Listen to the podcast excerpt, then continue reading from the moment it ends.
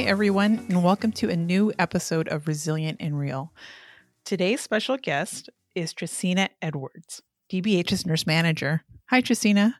Hi, Amara. Thank you so much for joining us. Thank you. So, can you tell our listeners a little bit more about what you do here at DBH? Yeah, sure. Um, I am the DBH nurse manager. I have over 82 nursing staff um, within our department that serve over nine clinics in all of San Bernardino County, all the way up to Needles, Ontario, Colton, covering East, West Valley, and up the hill. So we take care of all our behavioral health clients in this area and make sure to serve the underserved. Wow, I had no idea we employed so many nurses, 82. Yes. wow, that's great. So, Justina, my experience in the behavioral health system, I guess, has come from a family member, and this is what private insurance. And my experience was you know, going, making an appointment with the psychiatrist, checking in at the front desk, talking to the psychiatrist for five minutes, and then leaving with the prescription. Oh there was no interaction with any medical staff along the way. So, one of the reasons I wanted to interview you was so that you could explain to me and our listeners how nursing staff is involved with the work that we do and why it's so important. Of course. So, when I say nursing staff, it consists of clinic assistants. We also have licensed vocational nurses, licensed psychiatric technicians, and then registered nurses, and then the nurse supervisor staff. And so when a patient comes in, there is something we call it intake. And so they go through the therapist, they'll see case management, um, financial interviewers. They also do a part with the nurse where we get all their medical background, their medical history. There's a lot of things that can be a medical problem, not just necessarily a mental health problem. So we have to cover both areas to make sure that the patient is receiving the care that they need. So we do an assessment on the patient regarding their medical status to follow up to make sure we get that history. Also, the nurses in the clinic, we do a little bit of case management as well, right? And we do a lot of referrals, but we give medication. So when patients come into our clinics, the people that give the medication are our nurses. We do vital signs and um, check up on the patient, their labs, and then um, medicate them and make sure they have enough medication to last until their next appointment. So medication is injections and or pills? Yes.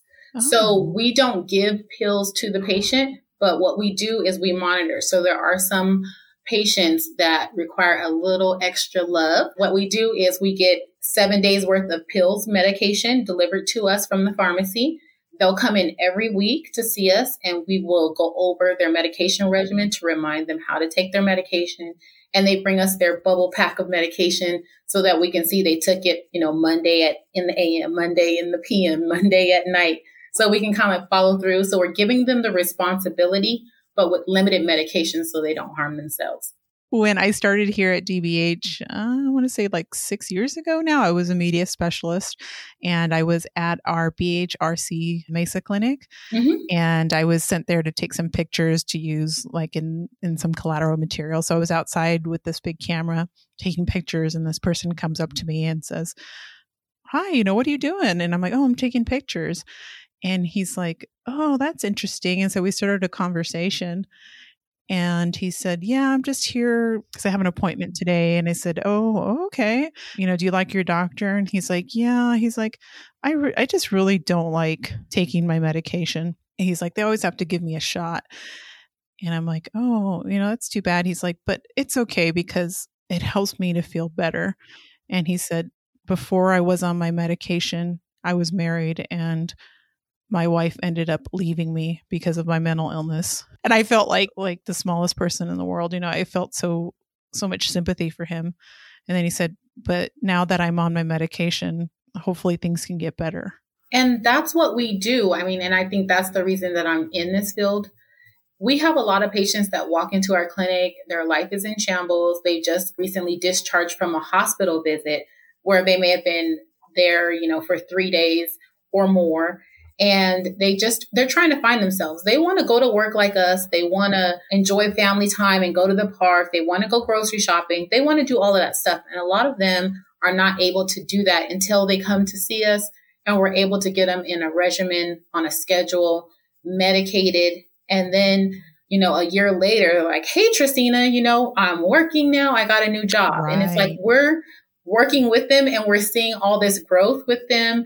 And then next thing you know, they're bringing in their girlfriend. And next thing you know, they're bringing in their child. And next thing you know, they're getting mm-hmm. married. And so we see the progression. And so when they don't show up to the clinic, a lot of what we do also is like reminder calls. Hey, John, why are you not here in the clinic today? You know, you're supposed to come for your shot. So a lot of it is follow up and know, letting them know that somebody cares. Yeah, that's such a big deal. I, I agree with you as a from a department's perspective, our staff really do care about the people that we serve, and especially I think nurses and doctors because um, both of your professions are highly sought after really anywhere in in the nation or in the world, right? You could pick and choose where you want to go. Right and um, get paid a lot of money, but you guys choose to serve here, and we're so thankful for it. So, in your experience, who do you think the our consumers love more, the nurses or the psychiatrists? Uh-huh. you know, I'm going to say the nurses.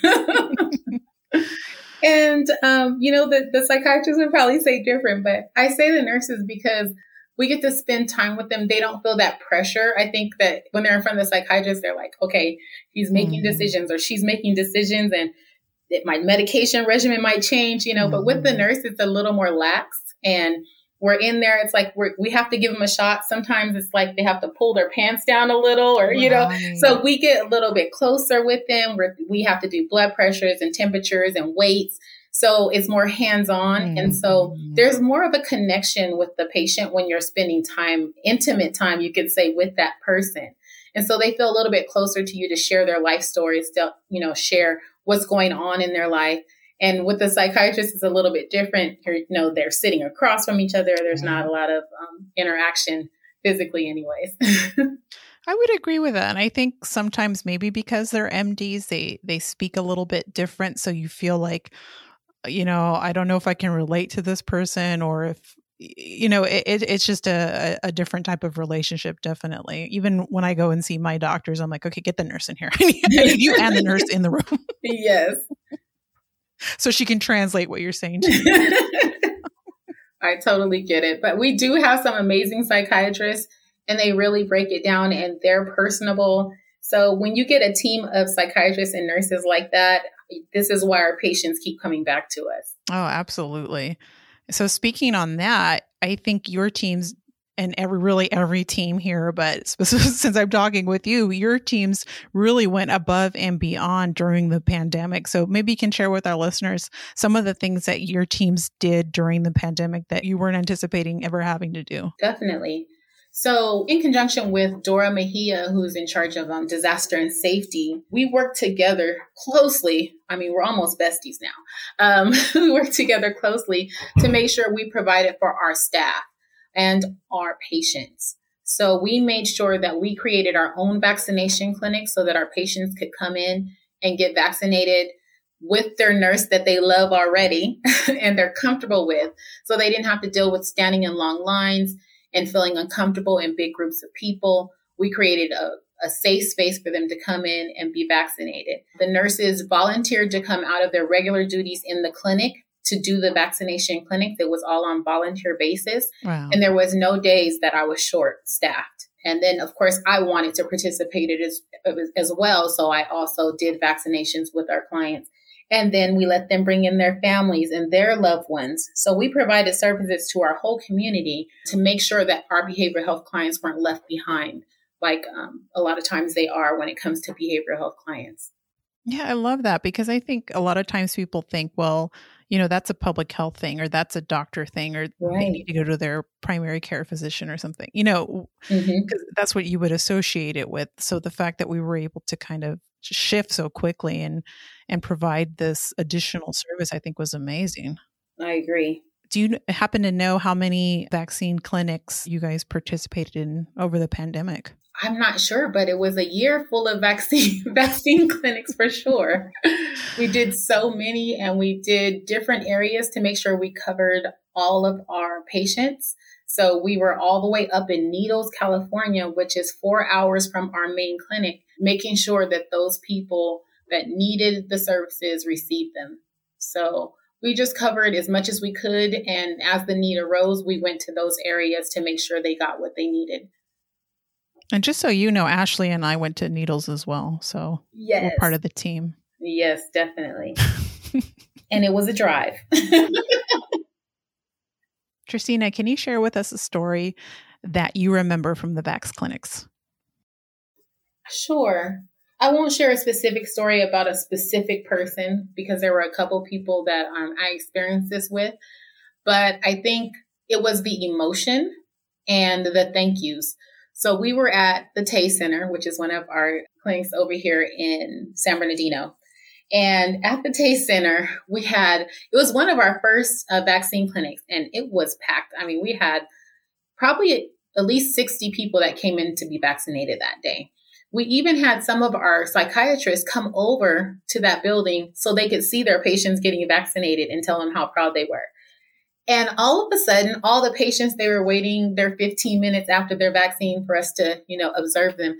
They started clapping and saying how thankful they were to all the nurses. And the nurses started crying because it was so emotional and it was sincere. You know, they just were like, we don't know where else we would have went to get the vaccine. We didn't know who was going to be available to us. And just knowing that we made a difference in the lives of our patients and that they were so thankful. More than anything, they were very thankful that we offered this service to them and that we made sure they were taken care of. I will never forget that day, ever.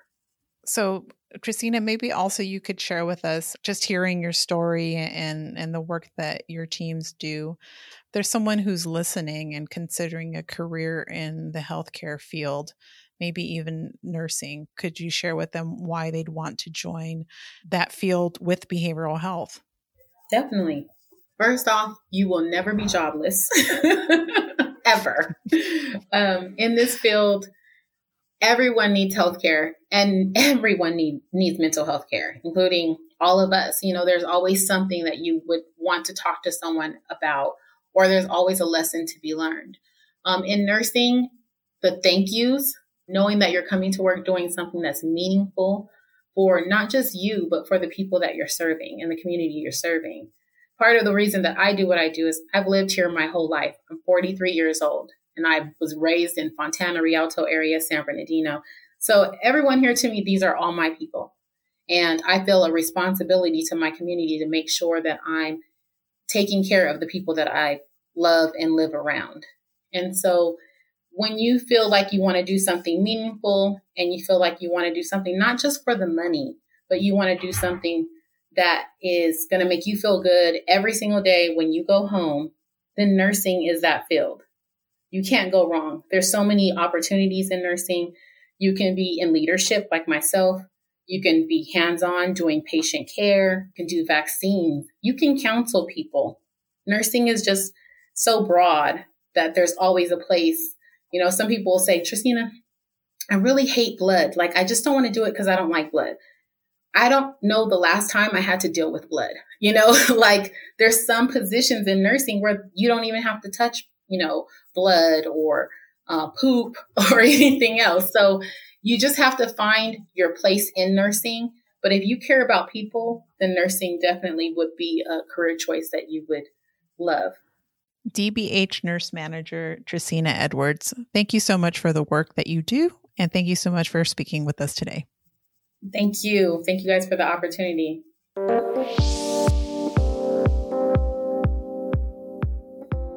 Being resilient and real also means practicing self care whether that means going on a hike, reading a book, or putting down our phones.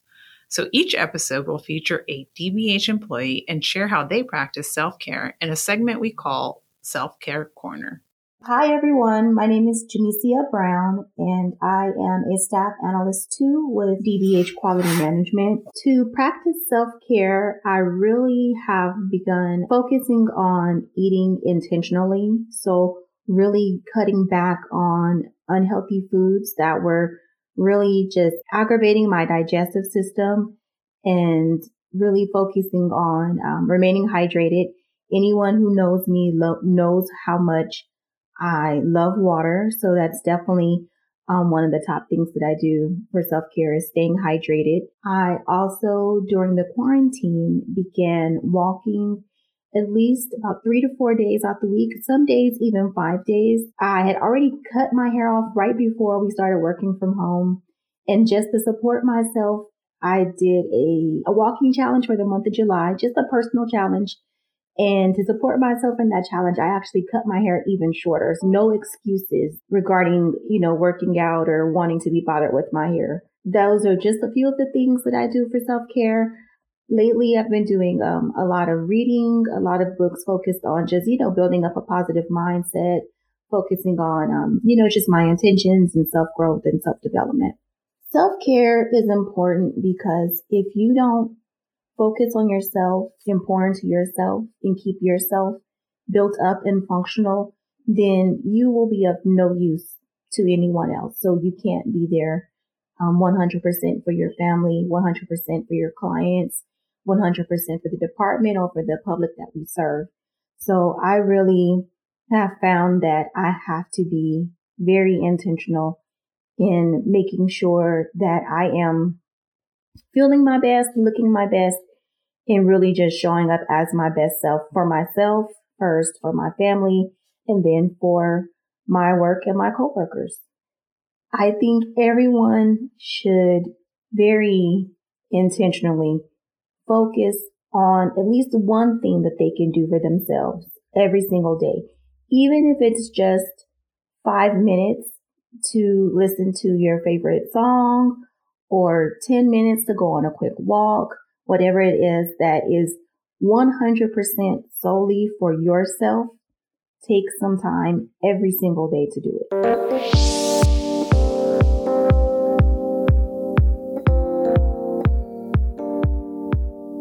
Thank you for listening to another episode of Resilient and Real.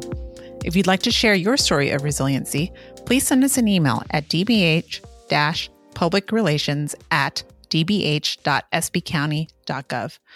And don't forget to follow us on social media to stay updated on all things DBH. Until next time, live life resilient and real.